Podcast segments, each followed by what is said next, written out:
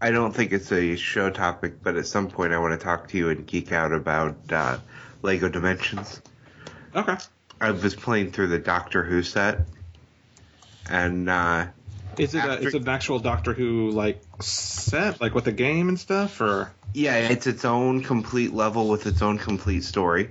Oh, okay. And after you complete the story, every time the Doctor dies, you come back as the next Doctor. Oh no way. And then inside the TARDIS, the control room is the Doctor associated with that, or is the is the control room associated with that Doctor and the music playing from that series? Do you ever get to come back as the War Doctor? Yes, oh, Okay. that's actually pretty cool. Yeah, I might, Hey. I might be in on that. and you can lock down which Doctor you are, so you could just be the War Doctor all the time. My wife geeked out so much about the War Doctor being in there. That's kind of cool. None of this is cool. Oh, all of it is cool, Tim. I got to tell you, I think Peter Capaldi is turning into one of my favorite Doctors. We can talk about it. I like Peter Capaldi. I just have a hard time watching Doctor Who. Understandable. Yeah, Capaldi is one of my favorites at this point too. I mean, even out of all of them, even at the uh, out of the old Do- Who, I really like Capaldi. You, you know, we were almost done with that conversation, and Paul's like, "Oh, Tim doesn't want to talk about this shit. Let's bring it up again." Yeah, well, that's how it happens. That is how that happens. Yeah. Yeah, but Paul, from a story standpoint, the uh, the Doctor Who story is a Dalek invasion, and there are all kinds of things in there like, uh, oh, I can't get over this uh, this hole in the ground. Let's go back in time by 25 years, plant a tree, then come back, and now the tree's fully grown. That's kind of cool. They actually went through some effort. It sounds like. The only problem with the Dalek invasion is you have to listen to Daleks, Yeah. and they, they hurt my ears. You know, you'd think with all that technology, they could fix that. A soothing baritone voice. Yeah, or just something that just doesn't sound like it's blaring the speakers. You know. One of the maps you end up on is uh, Trenzalore. It just seems like maybe one of their their their their uh, you know speaker system could be like a Bose acoustic wave or something, as opposed to some sort of Radio Shack thing that's already blown. He beats by Dre with a big B on him. Back when I used to run Champions games all the time, I used to have a uh, a a, a uh, powered armored hero called Mister Infinity, who he he was a uh, electronic store salesman, and he had built a powered suit of armor out of an Infinity sound system. so he had, he had all of these you know audio powers, you know sound powers. And his weapon, he shot compact discs at high velocities. That is pretty awesome, Aaron. I I can't lie. I would I would geek out if somebody made that in one of my games. Aaron, what were we talking about the other day in reference to? Do- oh, The Omen. Oh yeah, I, I don't know if I, that's was show thinking Chicas related. Locas, but okay. that has actually been a large part of our conversation this week between podcasts. I know you're not joking. That's I'm finding my emotional center. Is, is it hollow? it's like the Grinch finding his heart. Well, it's, Is it chewy and fruit flavored? it's chewy and nougat is what it is. Ah. I have a nougat emotional center.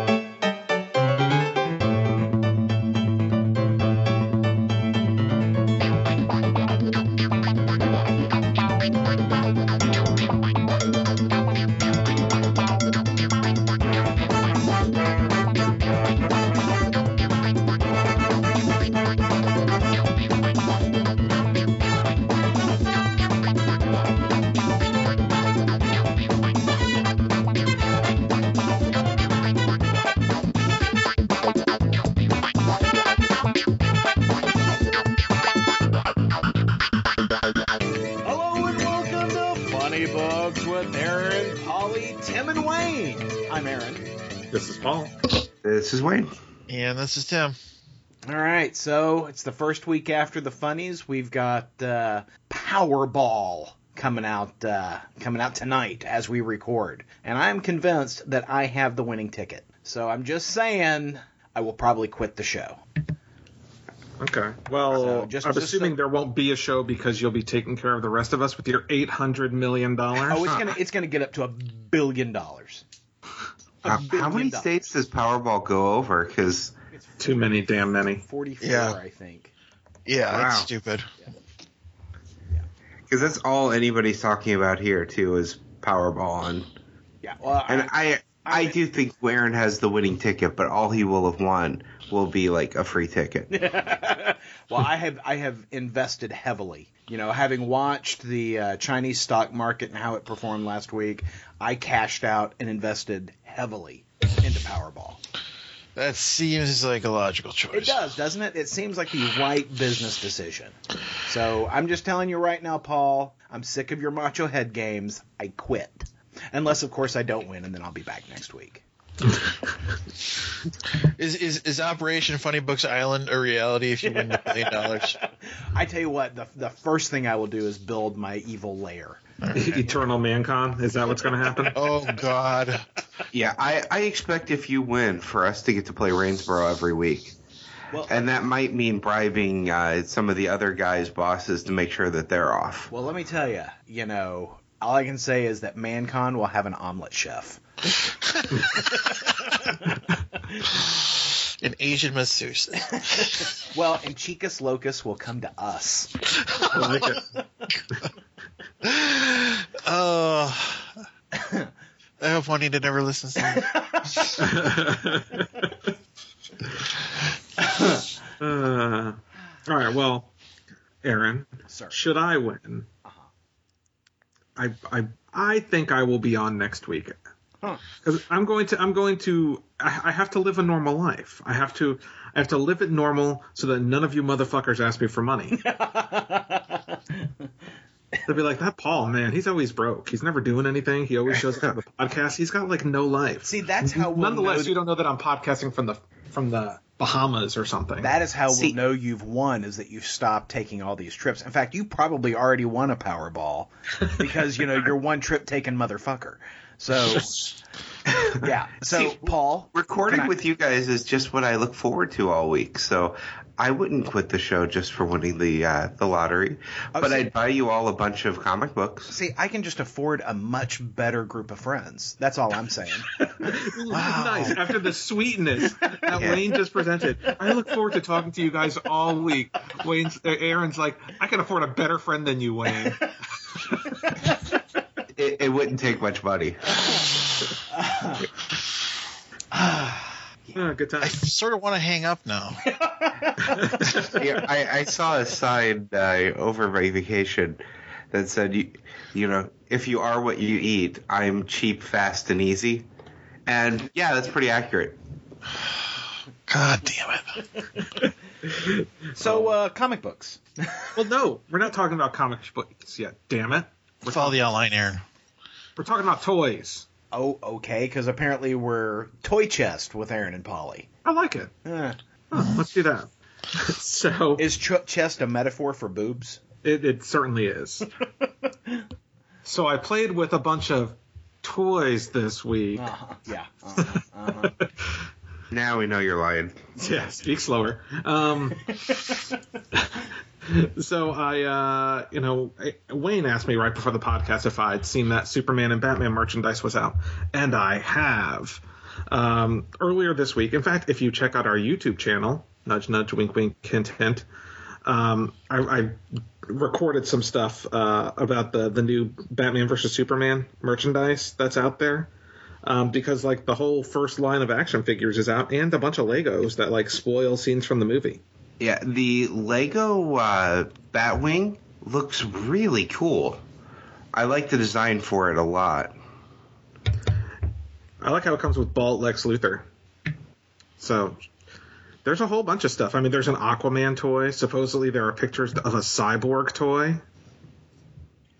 I saw uh, images of the you know Batman and you know in his Batman armor, and Yeah. the, the Batman armor figure looks figure uh, looks an awful lot like the uh, Greg Capullo figure that came out last year or so. Yeah, except that one's a lot cooler. The Greg Capullo one is a lot cooler. Yeah, no, and I've got that one. Uh, I, I was just kind of I'm curious as to how the two of them, you know, stand side by side. Yeah, I have to say, toy wise, I looked through them and I wasn't uh, tempted by any of the figures. The Lego sets, the only one that I really want is that uh, I like that Batwing a lot. But what I did buy is, uh, as I mentioned before, I have display uh, shelves up on the wall, and I have two shelves dedicated to Batmobiles. So I got a new Batmobile to cover this movie. And it's the uh, a Batmobile with a little figure of Batman in the big power armor. That's pretty cool. You know, I um I think I have to say when it comes to the merchandise, you know, because I went uh, out for the Star Wars merchandise also. You know, the Star Wars merchandise, like they, they released action figures on characters that aren't even in the damn movie that were left on the cutting room floor. Like they released like this huge line of figures when, um, you know, in, in anticipation for that movie. But the Batman versus Superman stuff is a little lackluster because it's really only three characters. Um, they, they, you know, like there's no Lex Luthor, there's no Lois Lane or Jimmy Olsen or any or Doomsday, none of that stuff. Even though those characters are all in the trailers, every figure is either for Batman, Superman, or Wonder Woman, or some variation thereof, and maybe, and there's one like random Aquaman figure thrown in there. Well, let's face it, Disney knew how to do merchandise. The release of the Star Wars figures was an event. You know, they had things going on at all the stores. It was a huge thing. They released everything all at once. So you got figures, Lego sets, ships, lightsabers, speakers for uh, iPods and things, all at the same time. And yeah, I spent about a hundred dollars that day buying Star Wars stuff. And all I've bought of the Batman Superman stuff is the Batmobile. Yeah, I bought the uh, I bought the nice. They have a nice line of figures, the multiverse figures. Um, I bought all four of those. So I bought Batman, Armored Batman, Superman, and Wonder Woman, and not for collection but for eating. I bought the two different cereals. Um, they have a Batman cereal and a Superman cereal, and uh, the Batman is chocolate strawberry and the Superman is caramel crunch. They, can- they both sound vile. They do, they do. but I kind of want to see what they taste like. Paul is like a little kid drawn in by the cereal. I kind of am because I bought the Star Wars cereal too, which was basically just Lucky Charms. Uh-huh. Yeah, Yeah. but all the merchandise stuff that's out now. Check out our YouTube channel, youtube.com/slash Ideology of Madness. I'm I'm still not loving what I've seen, but I think you know it's a little trickier when there's only three superpowered characters versus like a whole. You know, every character's an alien in Star Wars, so they're a little bit more marketable. right. But we'll see. We'll see what comes out. You know, I went a little hog wild when Man of Steel came out on merchandise, so I'm trying to be a little more conservative with the Batman versus Superman stuff. Well, I just can't wait to see the you know the eventual Aquaman action figure we get because he just looks so metal. You know. He does. He does. well, I saw the I saw the figure, and you know, he's like he, he's got like tattoos like all over his body. Right. Kind of interesting. So we'll see. I'm really we're only uh, two months away from the film. It's uh, late March. I can't. I can't believe it's going to be here that fast. It seems like we've been waiting for this since forever.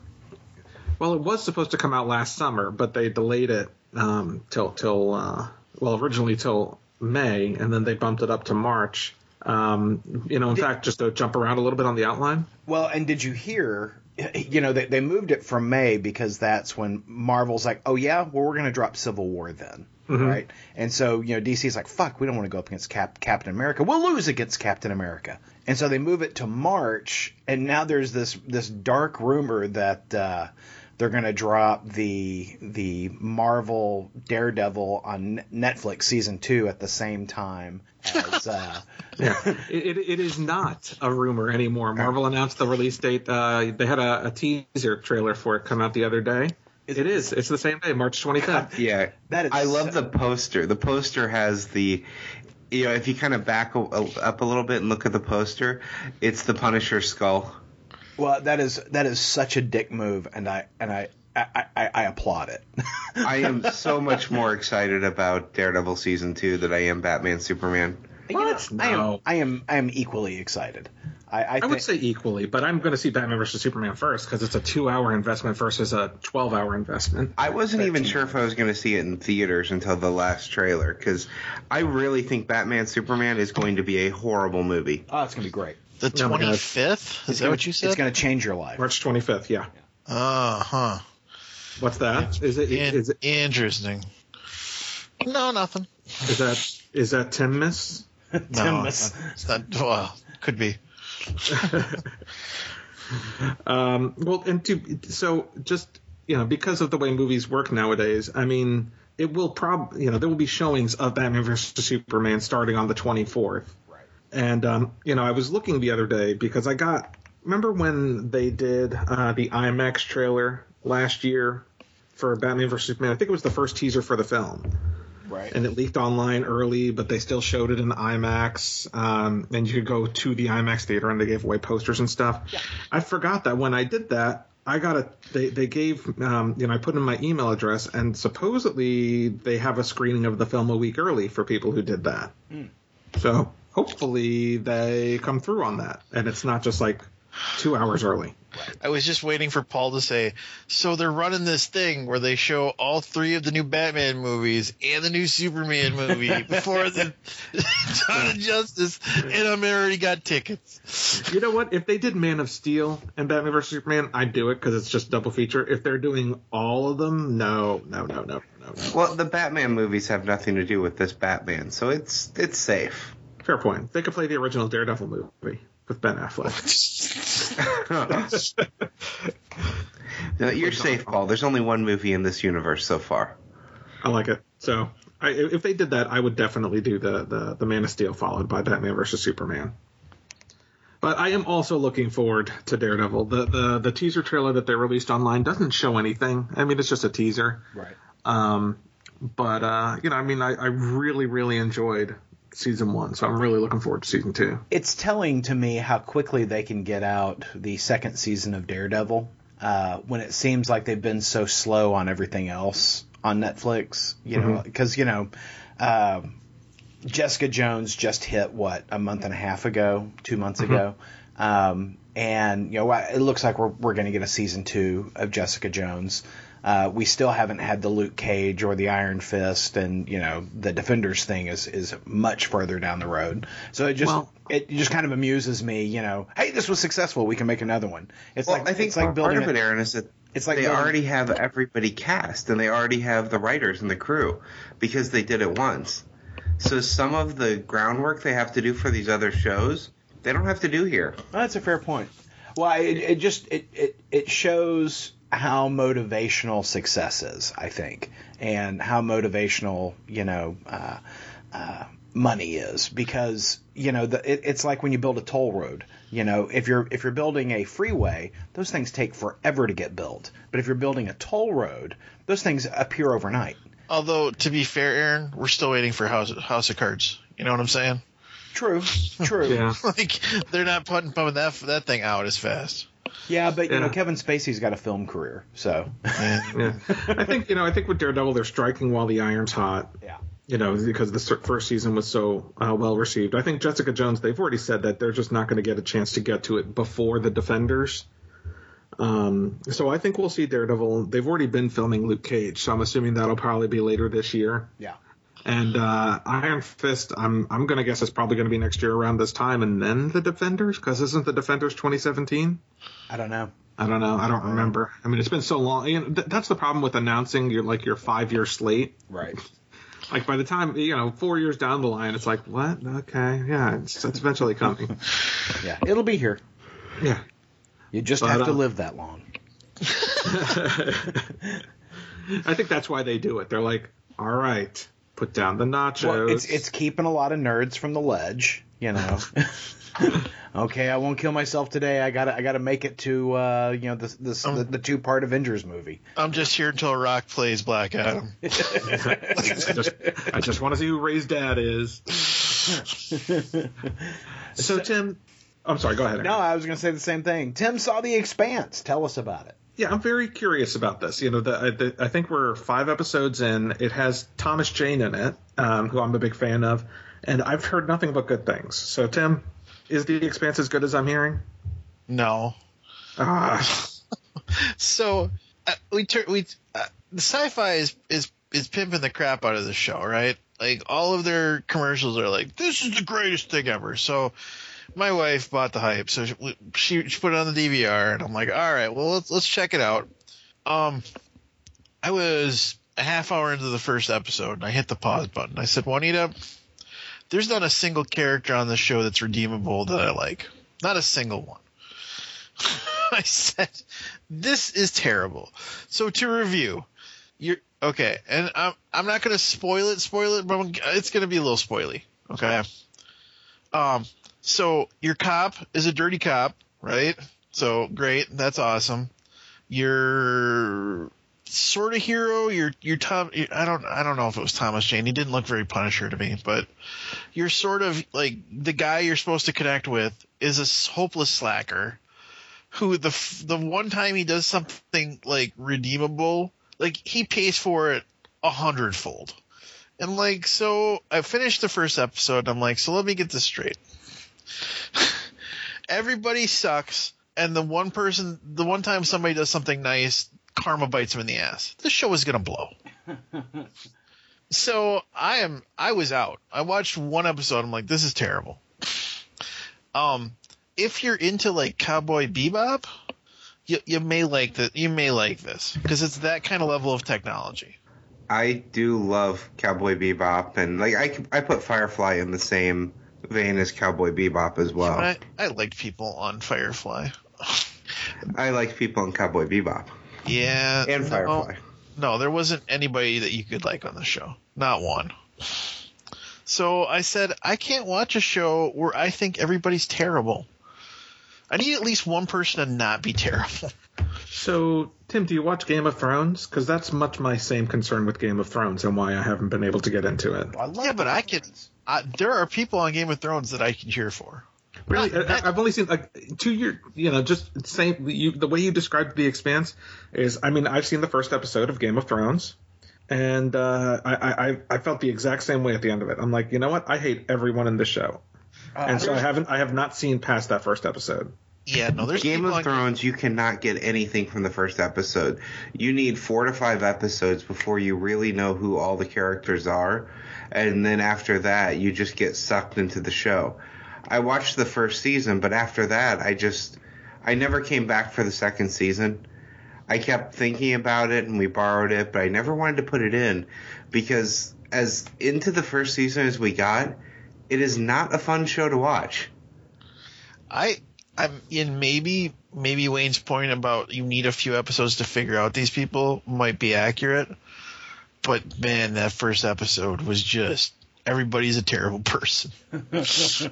Well, I love Game of Thrones, and there are a number of characters to cheer for. Uh, Oh, yeah. but yeah, maybe maybe you don't get that in the first episode, but uh, I mean, Yeah, Tyrion. and all the characters I cheered for, except for one, died. So well, yeah, that happens in that show. The- but you know, Tyrion is is I, I think he's probably my favorite character on television. To be perfectly honest, I gotta be honest, Tyrion's probably Aaron's spirit animal. that is true. That is true. uh, but you know, I also Jon Snow. I mean, I just I love the characters in that show. I even you know I, I like most of the bad guys in the show, except that little dweeb. Uh, uh, the, the, the, the, the, the, the king who uh, Joffrey. Joffrey I hated that son of a bitch had to die had to I don't die know. See, from and we've had a little bit of this conversation before, which is, is some you know every one every once in a while someone will say, well, just give it like four or five episodes, or just give it gets better after the first season. And I'm like, in what other scenario would I give something four hours of sh- of No, crap before I would start liking, before I would give it a ch- you know before I turn around? No, I agree with you. I mean, it, I think that shows have got to grab you earlier on. But, you know, the reason why I stuck it out on Game of Thrones, and I don't recall having a, a bad reaction to the first episode, but I came in having really liked the novels. Um, you know, I had read the first three novels before I watched one episode of that show. So, See, that's a huge difference, Aaron, because the first episode of Game of Thrones, I mean, really, without having read any of the novels, not had no idea who any of the characters were, and they throw so many characters and subplots for you that for somebody that had no knowledge of the show coming in, it's really hard to keep track of everything going on until about that four or five episode. And it's not that the show gets better, it's that you now know who the characters are and all the things you saw fit into place. To be fair, the books are a lot like that too. Yeah, no, I agree. Yeah. Well, I think The Expanse is based on a book series too, isn't it? I could be wrong on that. Yeah. No, it is. And then you know we, we talked about the Shannara Chronicles, which we have not seen yet, but we'll we'll talk about next week because um, that started this week as well. Uh, but since we're talking about TV news, there was also kind of something exciting for me, ish. It was it was a, it was it was a mixed excitement. Um, in that it was announced this week that TNT is starting a in they they they've had they've tried in the past a couple of different uh, horror things and you know their new thing they're starting a new horror line of, of programming. I think it was TNT. Um, and uh, one of the, the the key components of that is a relaunch of Tales from the Crypt. And you know, I'm excited about this in one in one aspect because I I you know I really though it was uneven. Um, you know, and you get that with anthology series. I really loved the Tales from the Crypt series on HBO. Um, I, I, thought you know it was really good. Um, you know, but the, but you know, so I'm excited about the return of Tales from the Crypt. Where I hesitate with my excitement is because of two things. One, that Tales from the Crypt series kind of lasted a little while. Um, and so they've pretty much adapted all the good stories from the series already. And two, the guy running this new Tales from the Crypt um, reboot is M. Night Shyamalan. Shyamalan? Shyamalan. Malama Ding Dong. Malama Ding Dong. You know, like, he's ah. that actually it makes me interested in it because oh. if it's because like I don't have a high opinion of him for TV shows, movies, things like that, but he is known for twists. The twist. Tales from the Crypt is if it's done as you know as an anthology where every episode is a new story, he can't run into another case of not knowing how it ends and the continuing just throw more mysteries at you because every episode has to wrap up. This might be the perfect project for him. I mean, we'll see. I, you know, I, I, I, I don't dislike the guy. I've just disliked a lot of his output um, in recent years. His film this year wasn't bad. The Visit was actually pretty good. But uh, I mean, Tales from the Crypt, you know, that's that's uh, close to my heart, and so I really hope they don't screw it up because uh, I really enjoyed that franchise. You know, I, I never really connected to Tales from the Crypt. Really? Yeah. I think it depended on the episode for me. I, I, you know, I think some of the the better stuff, the Rob Zemeckis stuff, and all that stuff, I, I liked that. I'm not a big anthology fan though. Mm. I mean, I, I, I like some Twilight Zone. I like some, you know, Night Gallery. Um, I used to love The Outer Limits, and I like yeah, some of that. I mean, it was just, it just because it's never the same actors or the same, you know, stories, you know, same, you know, uh, continuing story. It's kind of like short stories. It's, they're going to be hit and miss. And so, yeah, exactly. And as such, I just have a hard time, you know, engaging on that on a regular basis. Hmm. But, I mean, that's a fair point. I mean, I think if without uh, as a TV show, you look forward to investing in a long form story. Yeah. Um, you know, and when they're more like mini movies, and I, I think Tales from the Crypt, I think the episodes were only a half an hour. Right. I could be wrong. They no, might have been. They're, they're half an hour, I think. Yeah. See, so yeah. See, Aaron like Night Gallery. I like Night Court. That was mine.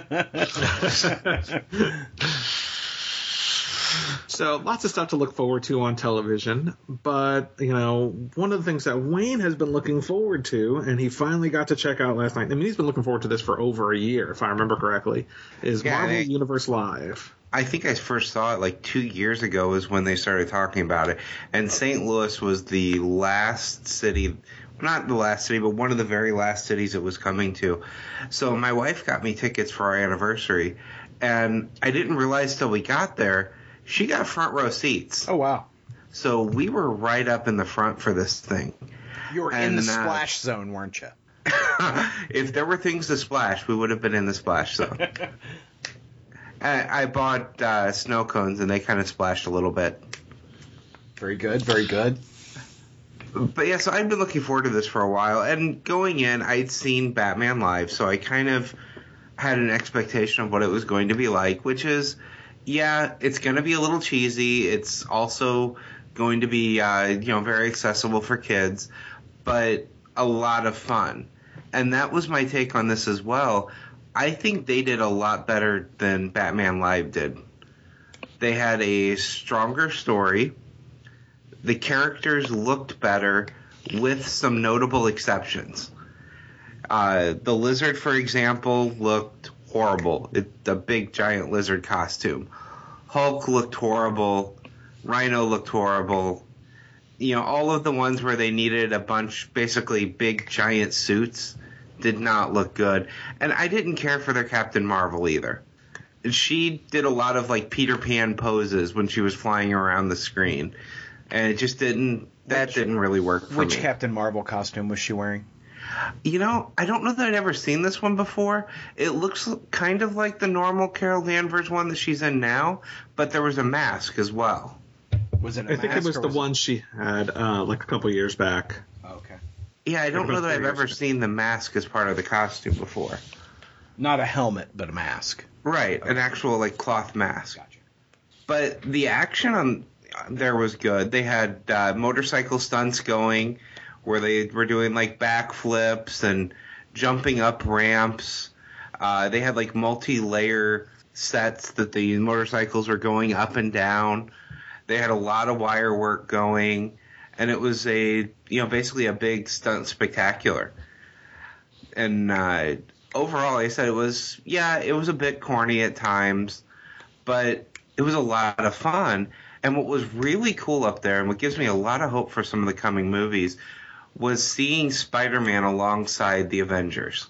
And the guy they had playing Spider-Man was, uh, you could tell that he was like a gymnast or something, because he was constantly doing the flips.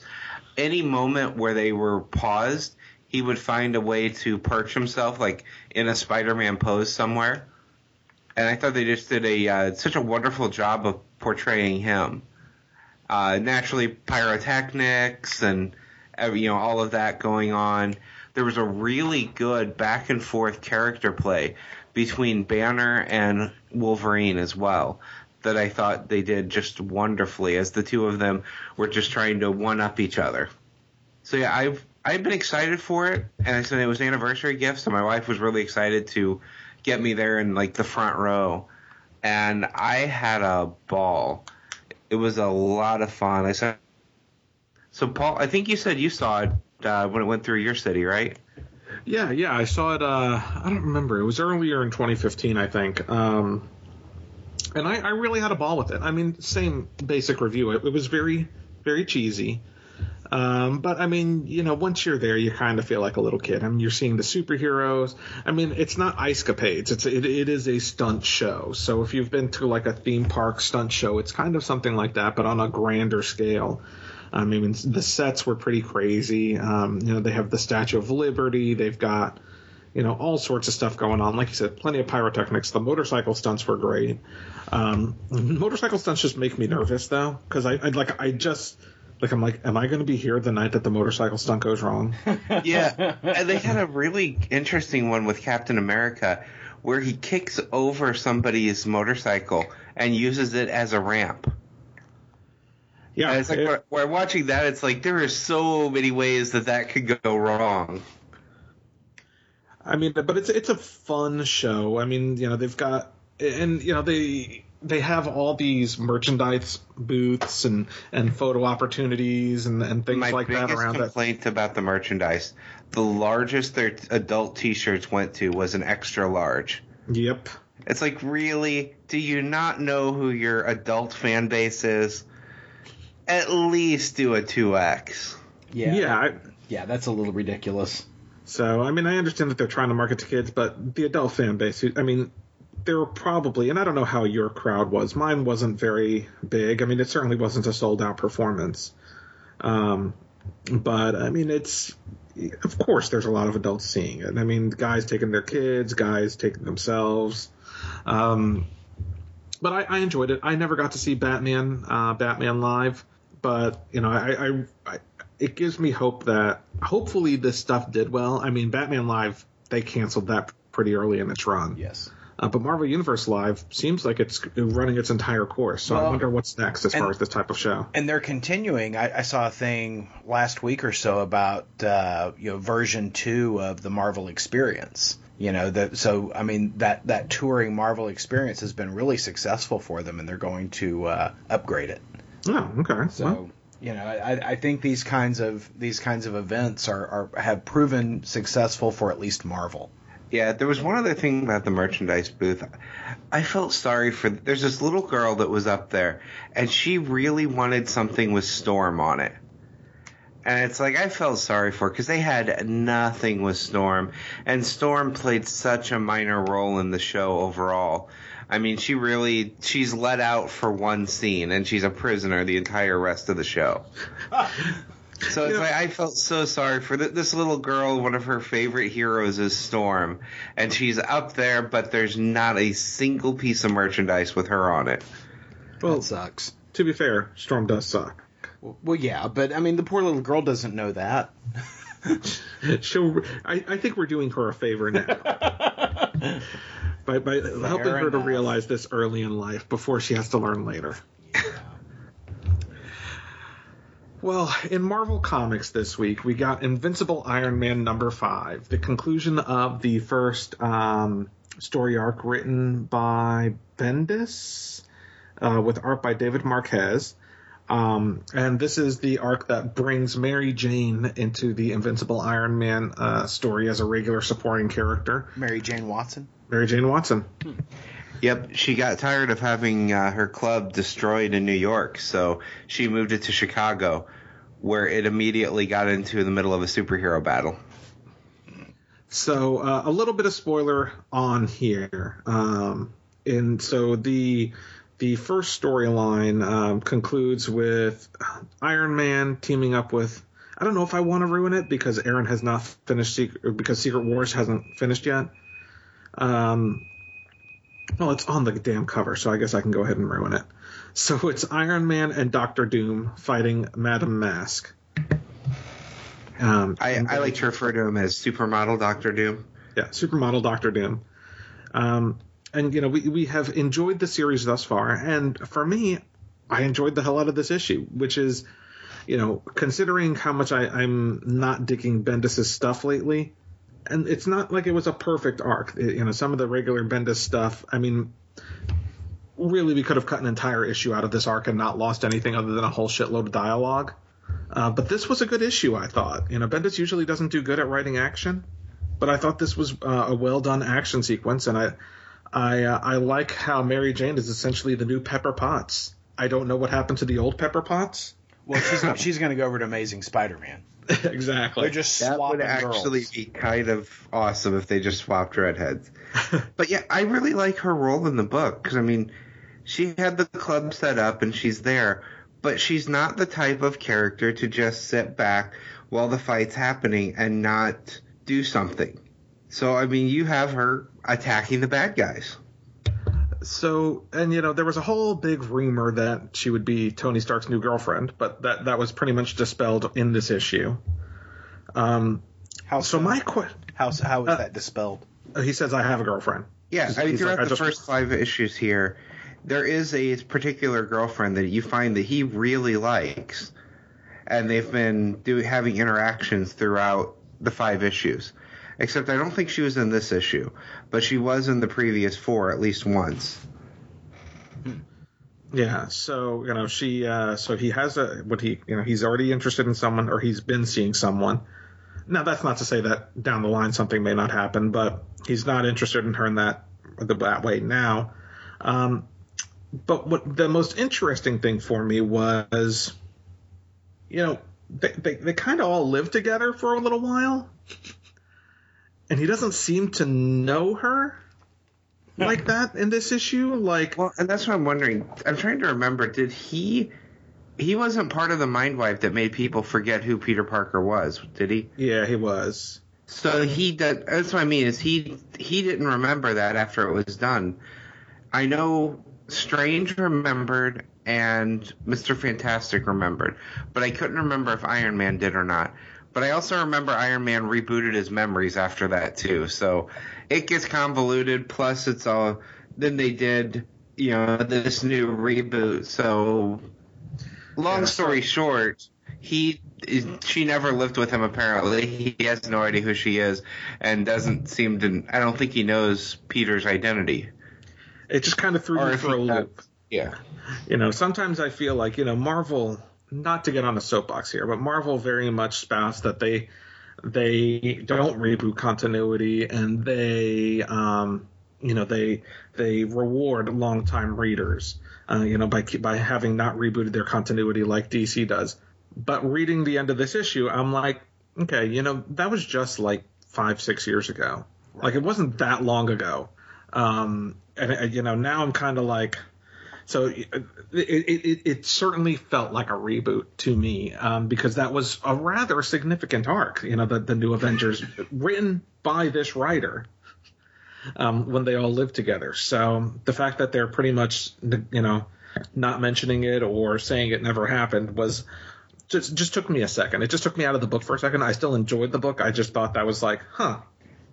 Yeah, it definitely definitely either it never happened or his mind's been wiped because he actually has to ask uh, you know ask the suit basically who she is. Yeah.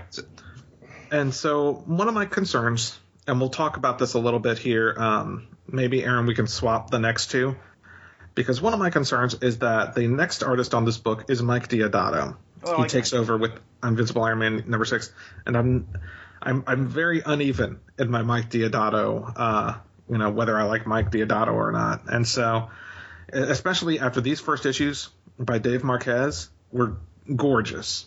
His art is fantastic. I don't know where he's going or if he's just going to alternate.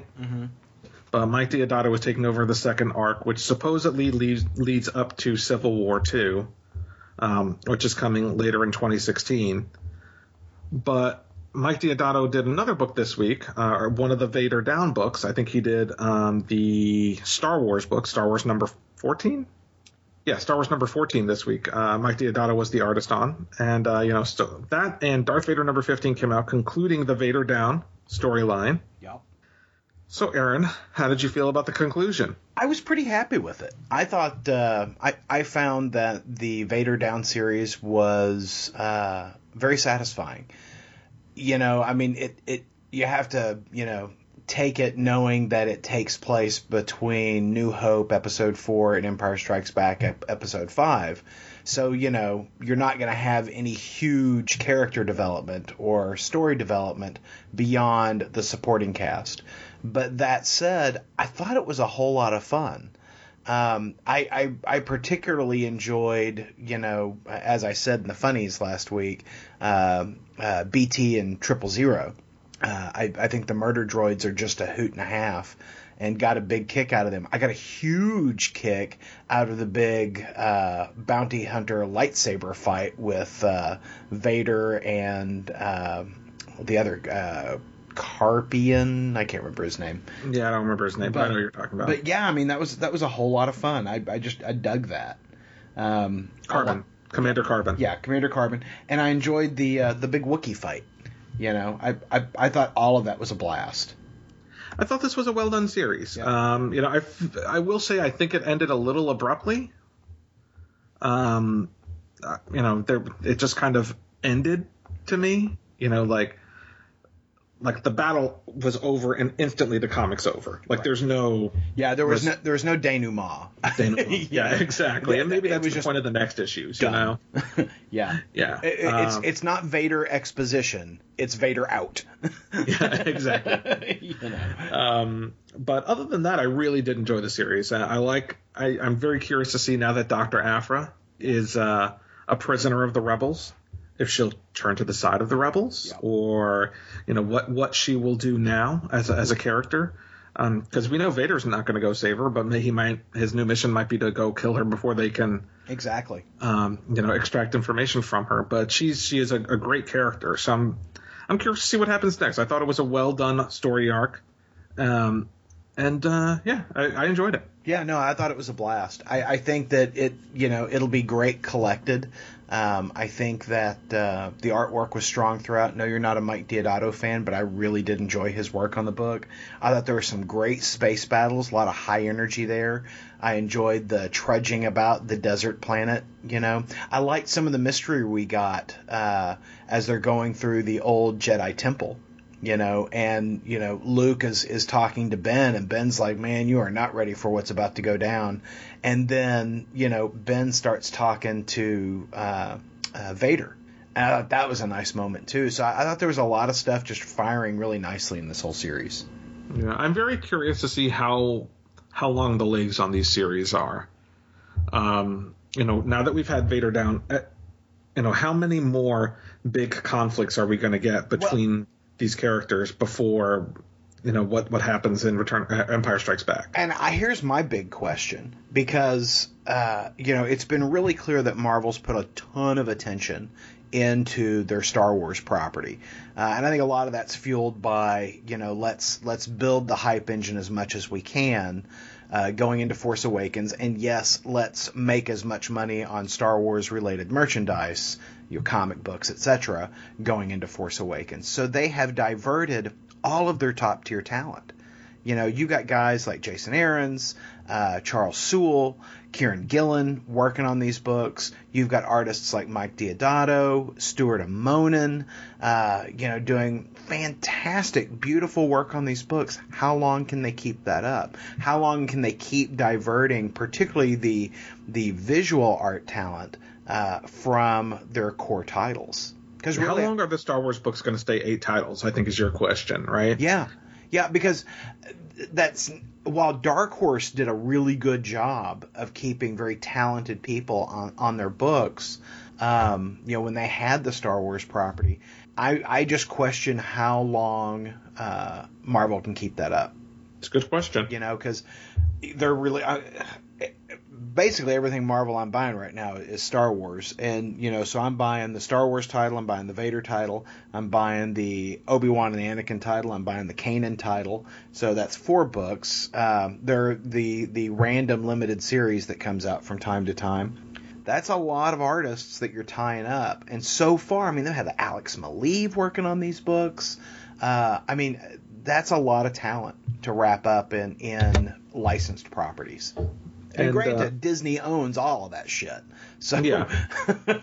you know, it's it's you know you can throw licensed up in air quotes, but I, I just I'm just curious because you know my experience with Marvel is that they don't keep top tier talent on their licensed properties, and uh, and I know it's a whole different engine with uh, with Star Wars and Disney, but uh, I'm curious to see how that shakes out. Yeah, I'm with you on that.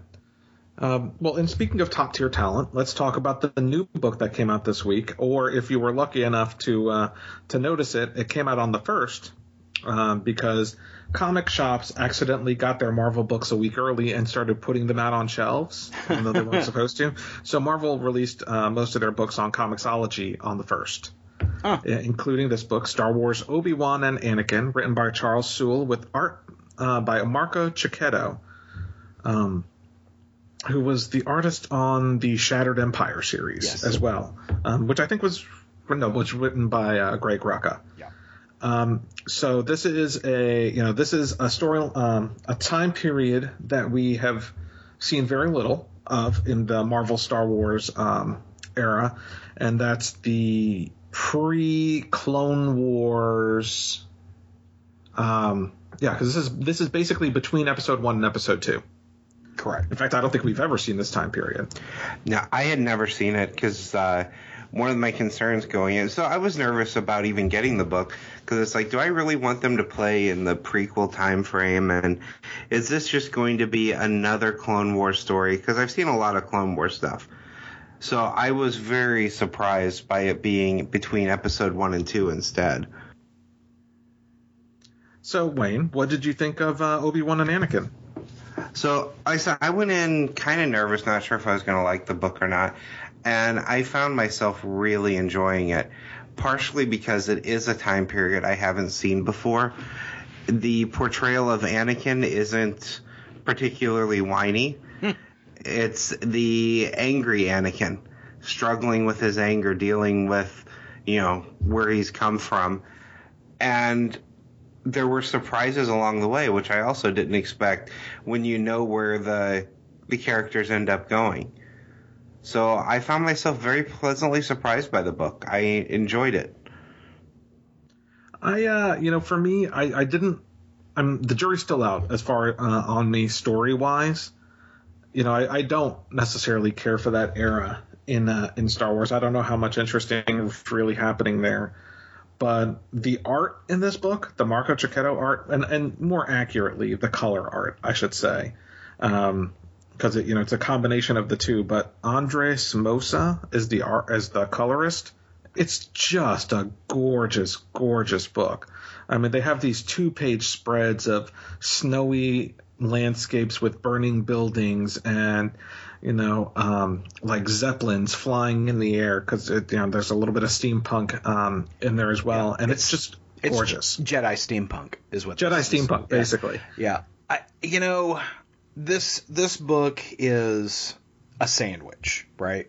It's there is a meaty center, uh, and then there's the bread of the story on this uh, you know on this planet that they're that that Anakin and Obi Wan have gone on their mission to. Yes. I don't care for the bread. Um, I don't care for the story that wraps around this. I don't care is my problem. Uh, I agree. the artwork is great. Uh, I just I really could care less about this mission that they're on. But the pages. I'm sorry. Go ahead, Wayne. I say I I would agree with you there, And From a story standpoint, the story they're telling that I really want to see is the flashbacks. Yeah. So the there there is a training sequence where Anakin is doing a demonstration or a training uh, with a hologram, and he hacks the hologram to turn it into Darth Maul or as close a represent- representation to Darth Maul as he can because he's talked to Obi Wan about that fight on Naboo. And there, there's this great scene. I just love this scene where his uh, fellow Jedi apprentices or uh, fellow Padawans are saying, well, he may be good with a lightsaber, but that doesn't mean he'll make a good Jedi. No, after all, he's just a slave to his emotions. And so Anakin uses his force powers and hauls these guys' lightsabers away from them, ignites them, and then hovers them over them. And he said, and as these guys are running away in terror, he's like, "Tell me, what emotion are you feeling right now?" ah, that was great. I love. I love that kind of glimpse into the character, and then of course he immediately gets admonished by his masters. Uh, but you know, I I, I did, Losers. yeah, I did really dig that, and that was the part, that was the part of the story that I that I enjoyed. Well, Seeing, and seeing I love the twist that they've re- they've revealed that he has said he's leaving the Jedi Order. right. Well, and So getting let, We're going to see why he doesn't. seeing younger Anakin getting in touch with his inner Sith that that warms my heart. So I, that was the part that I enjoyed. So I mean, we'll see. I'll, I- I'm, I'm. It certainly was good enough for me to pick up issue two. Um, you know, I reading these uh, these Star Wars books because there were three of them this week. Um, you know, there were the two. There were Star Wars, Darth Vader, and Obi Wan Anakin. You know, we're talking about time periods that we haven't seen before, and it seems like Marvel is stuck in, or maybe I shouldn't say stuck.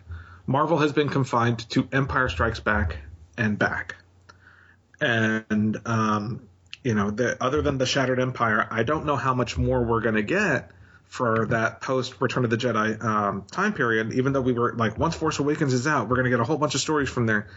We haven't seen anything announced, and I'm wondering it's, if it's because there are so many outstanding mysteries still. Well, um, actually, they ha- so they haven't announced, made of- official announcements, but they have said what some of these are going to be. So one of the things that's going to come out in comic form is the story of how C-3PO got the red arm. Yeah, I did see that there was going to be a one shot on that, so I'm interested about that one. Um, you know, Seriously? I- no, not really. I, I mean, i it's a one shot, so I'll pick it up. But um, you know, I, I I bring this up because one of the things I, I picked up, I should I, I grabbed to reread Shadows of the Empire yesterday. Um, and I don't know if you guys remember that, but it was uh, like mid '90s, right before they re-released the the original trilogy special editions. Um, Star Wars basically invested in let's do everything we would do for a movie, but not release a movie. Yeah, and so you had it cross uh, media, right? Yeah, you had a book, you had a you had a toy line, you had comics, you had a video game, you had a whole merchant. I mean, everything, everything that you would have for a movie, just without the actual movie. And so I picked that story up, you know, and uh, or picked the book up again to to read, and you know, I, I really enjoy that story. And it, you know, it occurs to me we haven't seen that that time period between Empire and Return of the Jedi since, and I'm wondering if part of that is you know hesitation to overwrite some of that that stuff because technically it was a Lucasfilm thing. It was, you know, the the the, the ships from it are in uh, the original Star Wars. It's been mentioned in Clone Wars. I wonder if they just don't want to overwrite that timeline or what. I don't know, but interesting. So I picked up, uh, I guess it was over the last uh, week or so, the novelization of Force Awakens. You know, in audiobook format. And it added a few little uh, key things to the story too that didn't I don't know if they got cut on the cutting room floor of the movie or there's just always differences between the uh, the books and the you know the actual movies. But that was kind of interesting too, just some of the seeing a few minor things fleshed out a little bit better and hearing descriptions of what you thought you saw on the screen. Yeah, I've, I've, I've heard pretty good things about that book. I might have to check it out. Or the who, audio book. Who wrote it? Who's the author?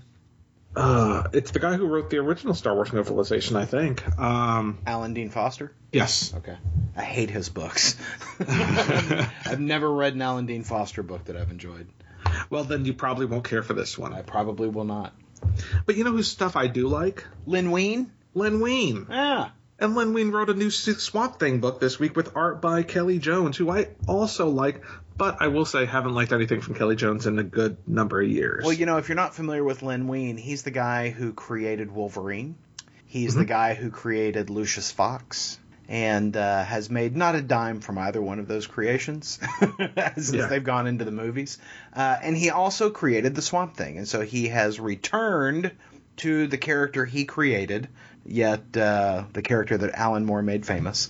Um, in the pages of Swamp Thing number one, so it's yet another Swamp Thing reboot over at uh, at uh, DC Comics. And Paul, tell us what you thought.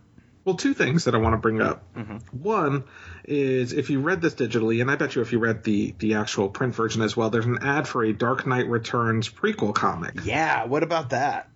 written by Frank Miller and Brian Azzarello, art by John Romita Jr. and Bill Sienkiewicz. Yeah, and that Joker on the on the cover there looks really cool. Yeah, a 64 page prestige format. Uh-huh. You know, Almost Uh, wants to make seen- you make you buy it in print, doesn't it? I, I might have to.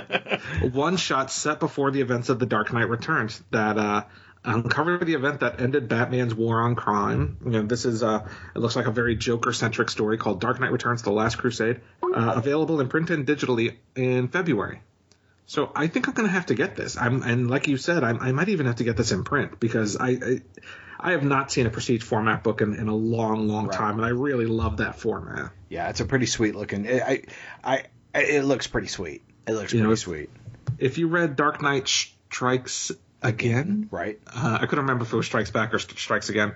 Um, you know, the, Dick Grayson, uh, you know, becomes the new Joker in in that storyline, and I, I wonder if this is the story. that- Spoilers. Uh, sorry, it's 10 years ago. Um, more, 14 years ago, I think. It was uh, early 2000s. It's been a while. And not very good. yeah. You know, I wonder if this is the story that tells why that happened or what. But either way, February 2016, I'm very curious about that. And uh, the second point I wanted to make is I really liked Scott Snyder's run on Swamp Thing uh, when the New 52 started. I, yeah, I agree. I, you know, it was tied really closely into the Animal Man book, Mhm. and I enjoyed both of those. Agreed, especially when they crossed over. I mean, it was a, it was a very successful run for me on both books um, when those guys were on it. Um, but that being said, you know, Len Wein is the guy who created Swamp Thing, and I don't think Swamp Thing was very successful once Scott Snyder stopped writing it, so that title is no longer printed. Um, this story very, very much written in a a style reminiscent of uh, 80s Swamp Thing. Uh-huh.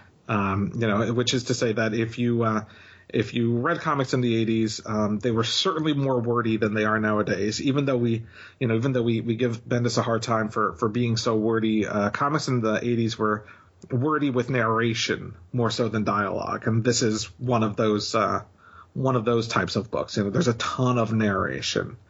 Um, so it, it kind of, you know, brought me to a, to a different time uh, you know, of, of, horror books back in the 80s, you know, printed by DC and, and, those Swamp Thing books and things like that. And I, you know, though it felt like a book of that time, um, I, I, I quite enjoyed it. I didn't love it, but I actually in, enjoyed the book quite a bit. I hated almost everything about this book. Really? Yeah. The only thing that I liked about the book was the appearance of the Phantom Stranger, because uh, I kind of dig the Phantom Stranger, and mm-hmm. I thought that he was uh, appropriately phantomy and strange. Um, but the the story as a whole to me did not feel structured. It felt uh, like he was. It, it, almost felt like a guy just uh, not really having an idea of where it's going and just kind of rambling through it. And oh, we got our 22 pages. We're done. Um, the the whole book just seemed re- very plodding. It's like oh, okay, well let's have these people just appear in the swamp. You know, uh, I just I didn't care for this book. I didn't for me, this book at all. That, well, I'm sorry to hear that. For me, it just felt. I mean, I, like I said, I didn't love it, but for me, it felt like it just felt like another regular issue of Swamp Thing from the '80s. Yeah. Um, you know, and it, for better or worse, but you know, I, I, I certainly didn't hate it. But uh, well, I'm sorry to hear you did. Well, I guess we're not on for issue two. Well, I, I probably would. I probably wouldn't be anyway because I didn't like it enough. Yeah. To give a second issue. You know, I don't think the Phantom Stranger can handle his own book, but I sure would like to see more Phantom Stranger in the DC universe. I'm with you, Aaron. I don't think he'd be a good main character, but I love him as a supporting character, just showing up and being mysterious. And maybe in like a limited series or something, but I sure would like to see more of him. He popped up around a lot around the time of the Trinity War. Yeah. Um, you know, a couple years back, and I think he had a miniseries right after, but you know, certainly not anything that blew anybody's skirt up. So I think he's just one of those characters that uh, has to be done the right way. But I agree with you guys. I, I, I like the Phantom Stranger. I think he needs the right writer, and uh, maybe Len Wein's not that. Well, you know, I I think some of these. I, I hate to say this, but you know, we see this quite a bit with uh, with guys, you know, who are old school comic book writers. It's like they they haven't graduated to the way books are written today, and it's like they just want to stay in that place that they were. And I, I, think that's a lot of what doesn't work for me in the Swamp Thing book, because it's very much written in a style that we don't do comic books in anymore. Yeah, and well, we've talked about that in regards to Jim Starlin, right? Yeah. Well, and I mean Stan Lee.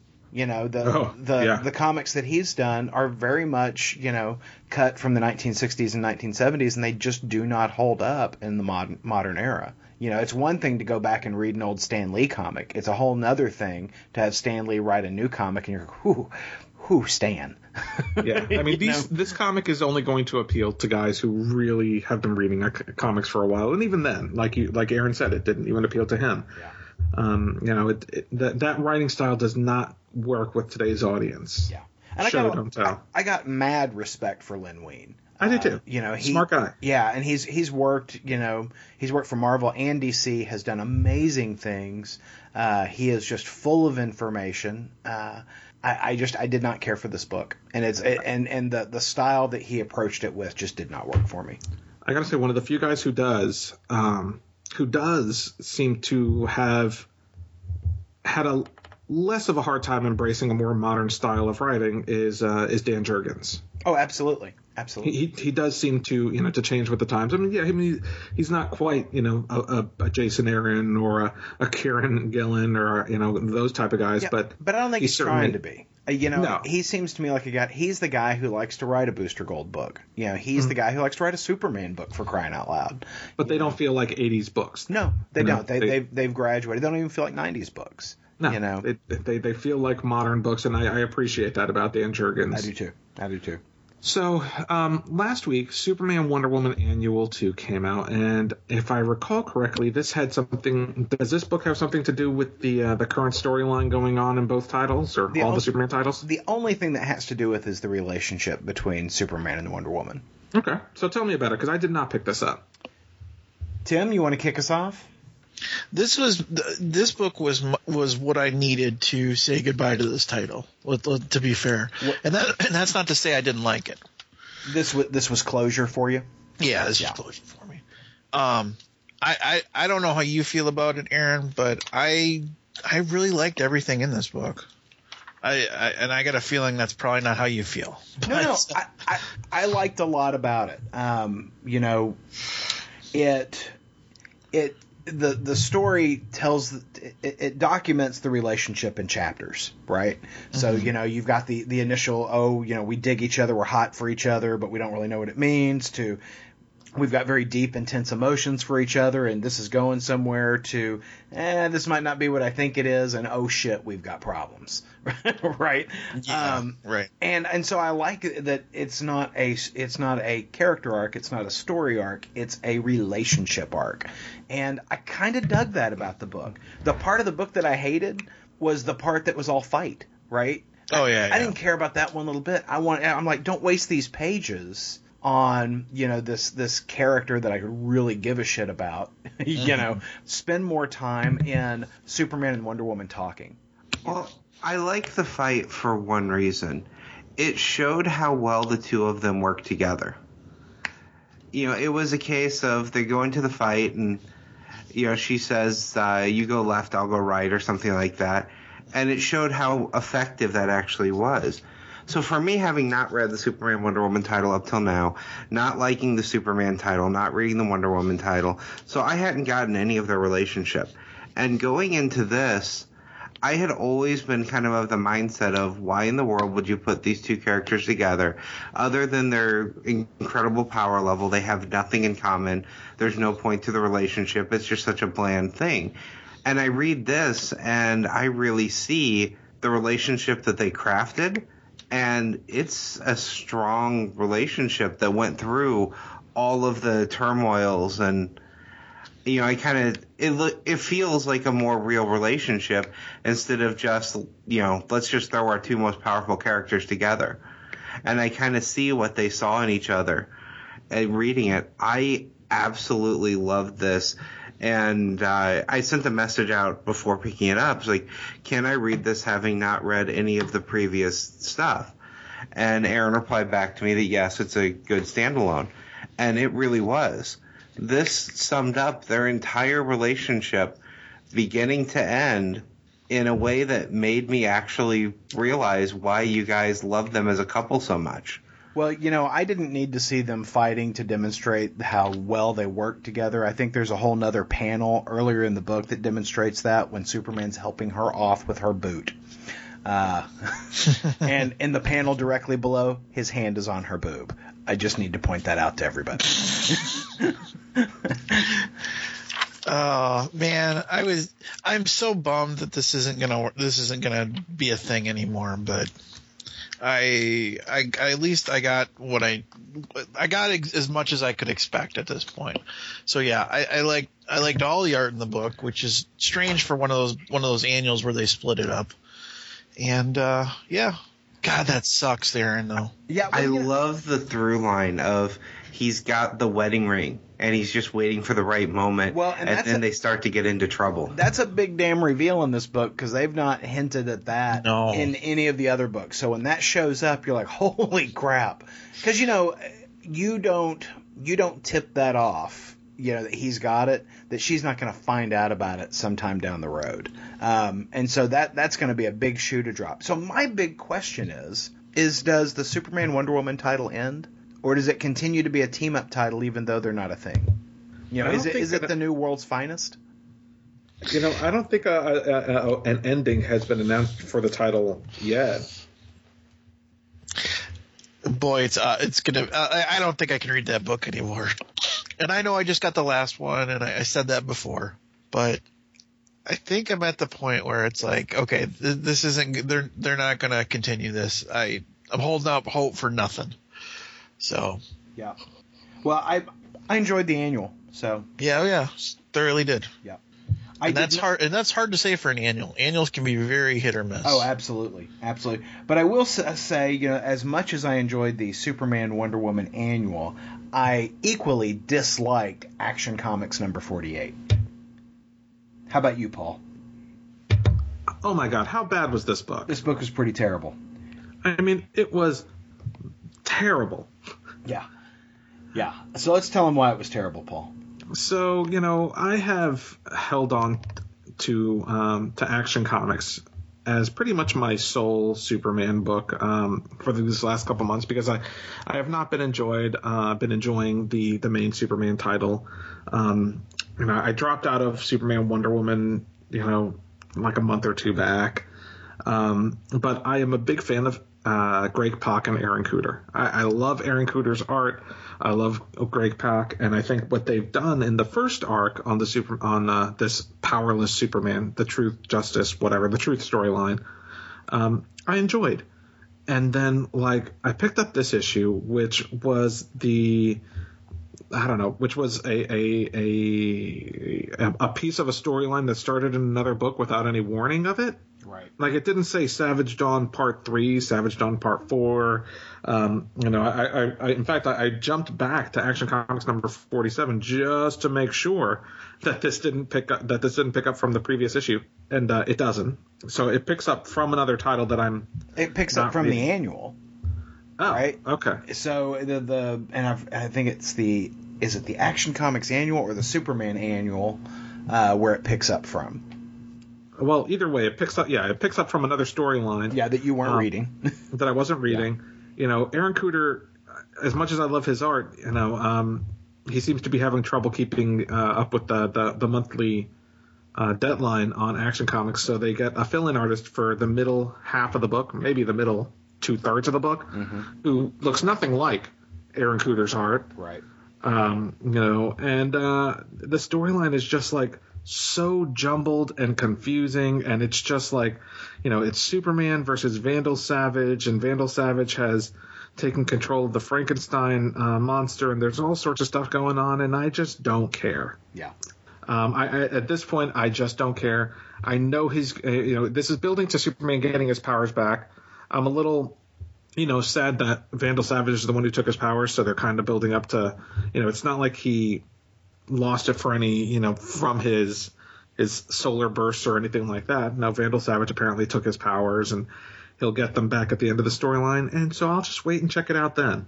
Yeah, this book was terrible, yeah. terrible. And as much as I love Vandal Savage, uh, you know, he is not well represented in the book, and I've the the uh, bad guy that has been running through Action Comics lately has is just nothing I'm interested in, as I've stated before. So I think I'm out there with you, Paul. I think I'm so, not coming back. I wonder if they're doing Vandal Savage to tie in with what they're doing over with uh, on uh, TV. Would not surprise me. Yeah, I wouldn't doubt it. Um, you know, but it, it's already been released that in issue 50 he gets his powers back, and we'll see um, a confrontation between him and the Superman that we're seeing in the Lois and Clark book, you know, the pre New 52 Superman. And so I, I, I, will pick that up. Yeah. You know, I'll, I'll give the, the title a shot back then because the storyline just, it just lost me. And I'm not interested in picking up a, a crossover. You know, I, this, I'm not, I'm not interested in picking up this crossover, well, I should and, say. And, you know, there was a big, there was a big guest appearance in the book by Justice League United, you know, which includes Steel, Stargirl, Green Arrow, uh, and others. And I mean, they're in like four panels. Yeah. I mean, it was like the the worst uh, guest star role I've ever seen. I mean, I'm just like, why are these guys even here?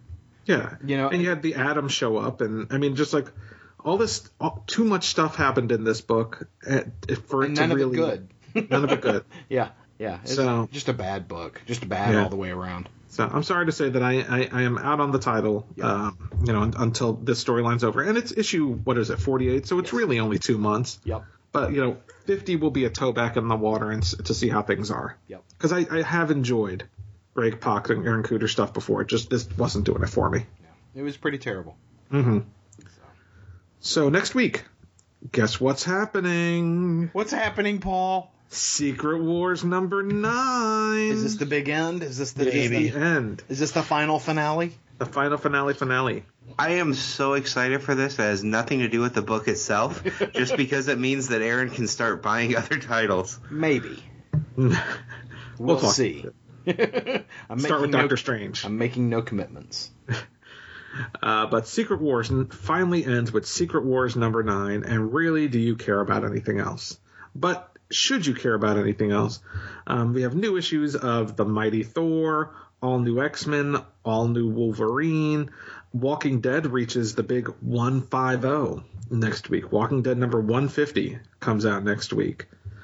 Um, and from DC Comics, we get Batman Teenage Mutant Ninja Turtles number two. So we'll see if that storyline, uh, you know, continues to be good, as good as we, you know, enjoyed that first issue. Mhm, mhm, mhm. All right. Well, all kinds of good stuff coming out next week, or all kinds of stuff coming out next week. Yeah, good remains to be seen. That's right. That's right. All right, All right, guys. folks. Well, have a good week. You too. Bye, bye everybody. Podcast theme music graciously provided by Mark Andrew Pope. For more information, visit markandrewpope.com. Funny Books with Aaron and Polly is a production of ideologyofmadness.com. No Spider-Man clones were harmed in the production of this podcast.